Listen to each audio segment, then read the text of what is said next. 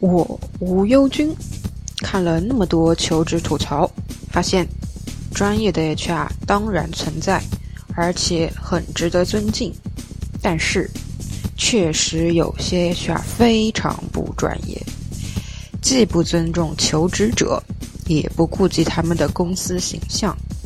这样的 HR 我忍不住要来 diss 一波了。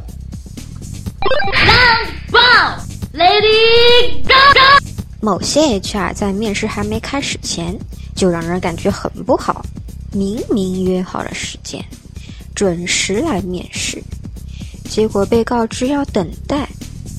等多久呢？不知道。为什么要等呢？无可奉告。等个10来分钟半个小时嘛，我也就忍了，就当熟悉下公司环境，你说是吧？但是等个1到2个小时，而且等待期间也不给个交代，这就很过分了吧？是你安排的面试时间，你没有协调好，有突发情况我可以理解，但是好歹有个应急措施或者给个安抚和解释吧。你叫我干等着也不说啥，这算个什么事儿啊？最气人的是，等了2个小时，换来的是5分钟不到的流水账面试。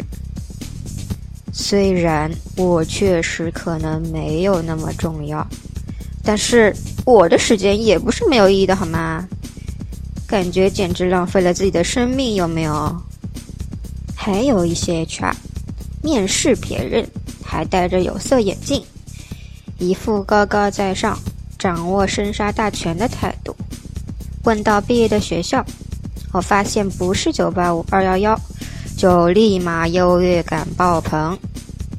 哎呦，这个学校好像没有听说过嘛，语气自带傲慢和嫌弃，好像一般学校的学生就低人一等。